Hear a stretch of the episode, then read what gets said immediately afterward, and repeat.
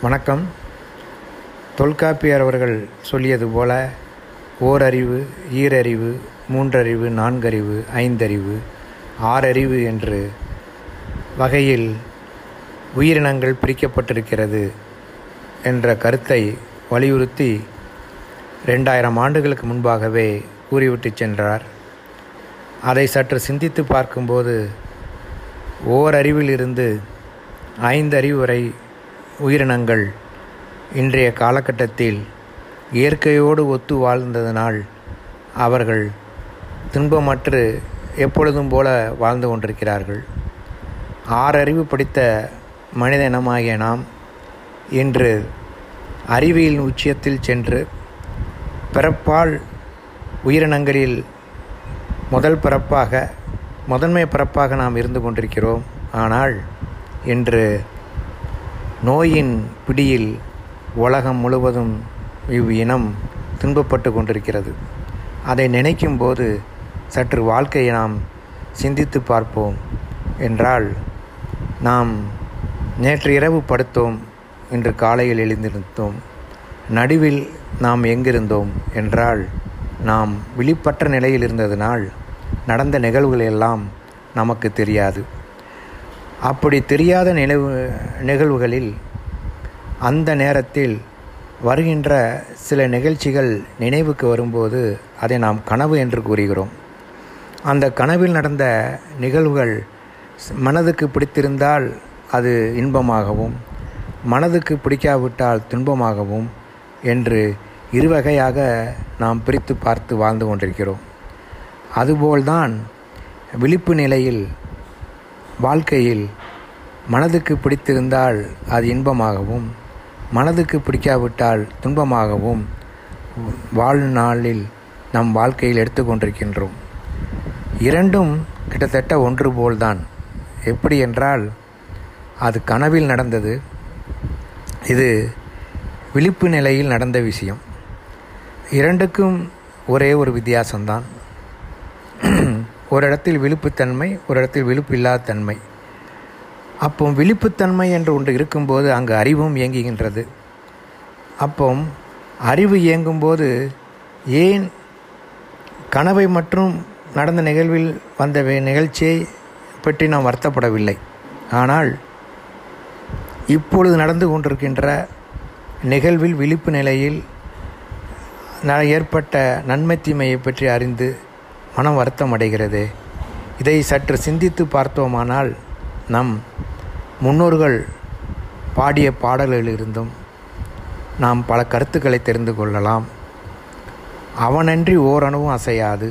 அவன் அருளால் அவன்தால் வணங்கி அவன் என் சிந்தையுள் நின்றது நாளே என்ற மூன்று வரிகளை வரிகளில் மாணிக்க வாசகர் அவர்கள் அழகாக இன்றைய வாழ்க்கையை பற்றி அறிவியல் பூர்வமாக கூறியிருக்கிறார்.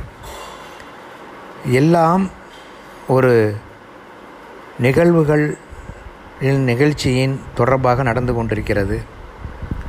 ஒரு முறை நான் வேலூருக்கு சென்றிருக்கும்போது அங்கு தெரு ஓரத்தில் எந்த ஒரு பிடிப்பற்று பார்ப்பதற்கு ஒரு சாதாரண மனிதராக அலைந்து கொண்டிருப்பார்.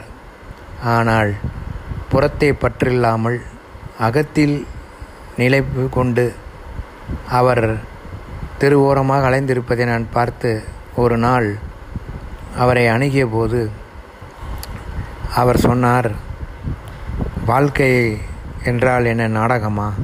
இல்லை அது ஒரு சினிமா படம் என்று கூறினார்.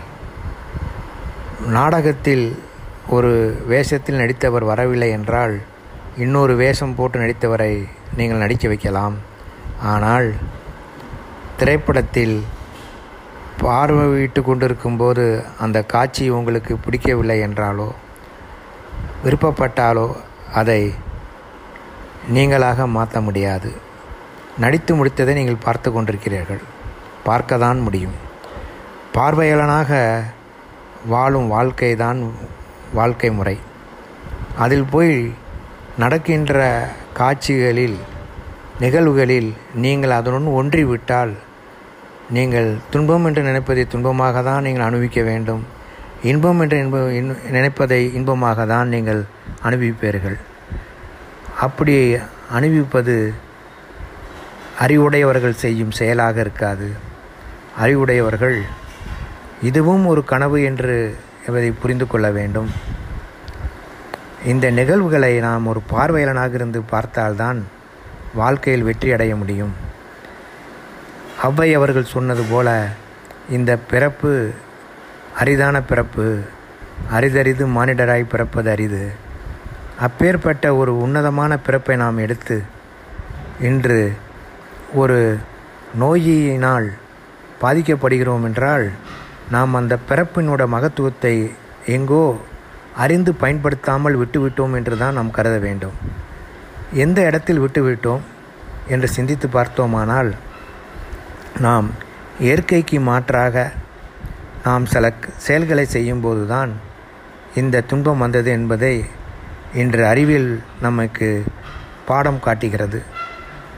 இந்த நோய் உருவானதுக்கே ஒரு ஆராய்ச்சியினால் தான் என்று கூறுகிறார்கள்.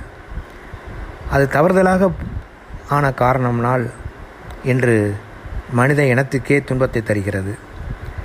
அப்போ நாம் இயற்கையோடு ஒன்று இருந்தோமானால் செயற்கை தன்மான தன்மைக்கு நாம் போயிருக்க மாட்டோம். இயற்கை என்றுமே மனிதனுக்கு உதவி செய்யக்கூடியதாக இருக்கிறது. நம் உடல் இயக்கம் கூட இயற்கையை ஒத்து நாம் நடைமுறையில் வாழ்ந்தோமானால் நமக்கு எந்த ஒரு துன்பமும் இல்லாமல் இருக்கும்.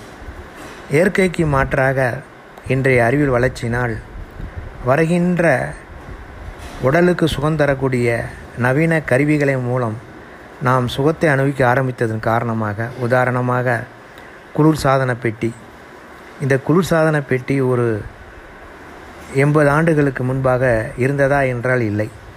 ஆனால் இன்று குளிர்சாதன பெட்டி பயன்படுத்தக்கூடிய மக்கள் அதிக அளவில் பெருகிவிட்டார்கள். அது வாழ்க்கையில் ஒன்றாக மாறிவிட்டது. அப்படி பயன்படுத்தியதன் காரணமாக இன்று அது இல்லாவிட்டால் மனிதன் சுகமாக வாழ முடியவில்லை.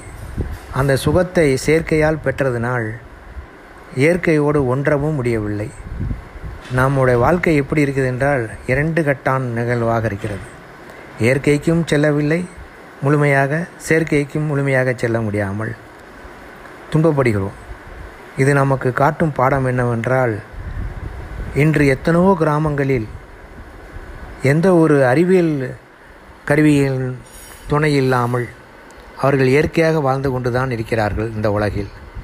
அவர்கள் இந்த விதமான நோய் இல்லாமல் அமைதியாக சந்தோஷமாக இருக்கிறார்கள். நாமே ஒரு முப்பது ஆண்டுகளுக்கு முன்பாக இந்த கைபேசி செல்பேசி செயலிகள்லாம் இல்லாத போது இருந்த உறவுகளின் இன்பமும் வாழ்க்கையில் அமைதியும் இன்றைய அறிவியல் வளர்ச்சியில் அடுத்த நொடியில் எந்த தூரத்தில் இருந்தாலும் காணக்கூடிய பேசக்கூடிய பார்க்கக்கூடிய எல்லாம் கிடைத்திருந்தும் ஆனால் மனதில் மட்டும் இன்பம் என்பதும் அமைதி என்பதும் இல்லாமல் இருக்கிறது.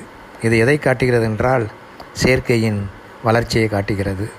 அப்படி இருக்கும்போது நமக்கு ஒரு நல்ல இயற்கையை கொடுத்த இறைவனுக்கு நாம பயன்பு பயன்படுத்திய செயற்கை தான் நமக்கு துன்பத்தை கொடுத்தது.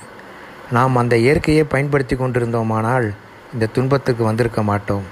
அத்தகைய இன்பத்தை கொடுத்ததை இந்த காலகட்டத்திலாவது நாம் உணரக்கூடிய வாய்ப்பு கிடைத்ததுக்கு முதலில் அவனுக்கு நன்றி செலுத்துவோம்.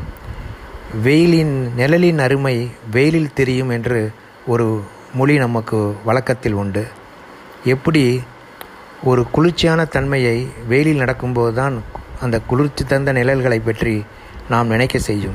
அதுபோல இயற்கை ஆகிய நிழல் ஒரு முப்பது ஆண்டுகளுக்கு முன்பாக நாம் அனு அனுபவித்த அந்த இயற்கையின் இன்பத்தை இன்று முப்பது ஆண்டுகளின் அறிவியல் வளர்ச்சியால் நாம் அனுபவித்த சுகத்தை விட துன்பம்தான் அதிகம். இப்போமாத நாம் அந்த இயற்கை அன்னையை நேசிப்போம். இயற்கை அன்னையின் வழியில் ஒரு குழந்தையாக அதன் கையை பிடித்து நாம் செல்வோம். அது நிச்சயமாக நம்மளை கைவிடாது. ஏனென்றால் இயற்கை என்னை அன்னை என்றும் கருணை உடையவள்தான். அவள் எப்படி நம் மீது கோபத்தை காட்ட முடியும். சற்று கோபமானாலும் அது நம்மை திருத்துவதற்காக தான் இந்த நடைமுறையில் உள்ள சிக்கல்கள் துன்பங்களும் காரணமாக இருக்கும். அதிலிருந்து விடுபட நாம் எல்லோருடைய மனநிலையும் நாம் இயற்கையை போற்றுவோம் என்று கருத்தை நம் மனசால் எண்ணத்தால் சொல்லாலும் செயலாலும் நாம் மாறினோமானால் அந்த இயற்கைத்தன்மையும் மாறிவிடும்.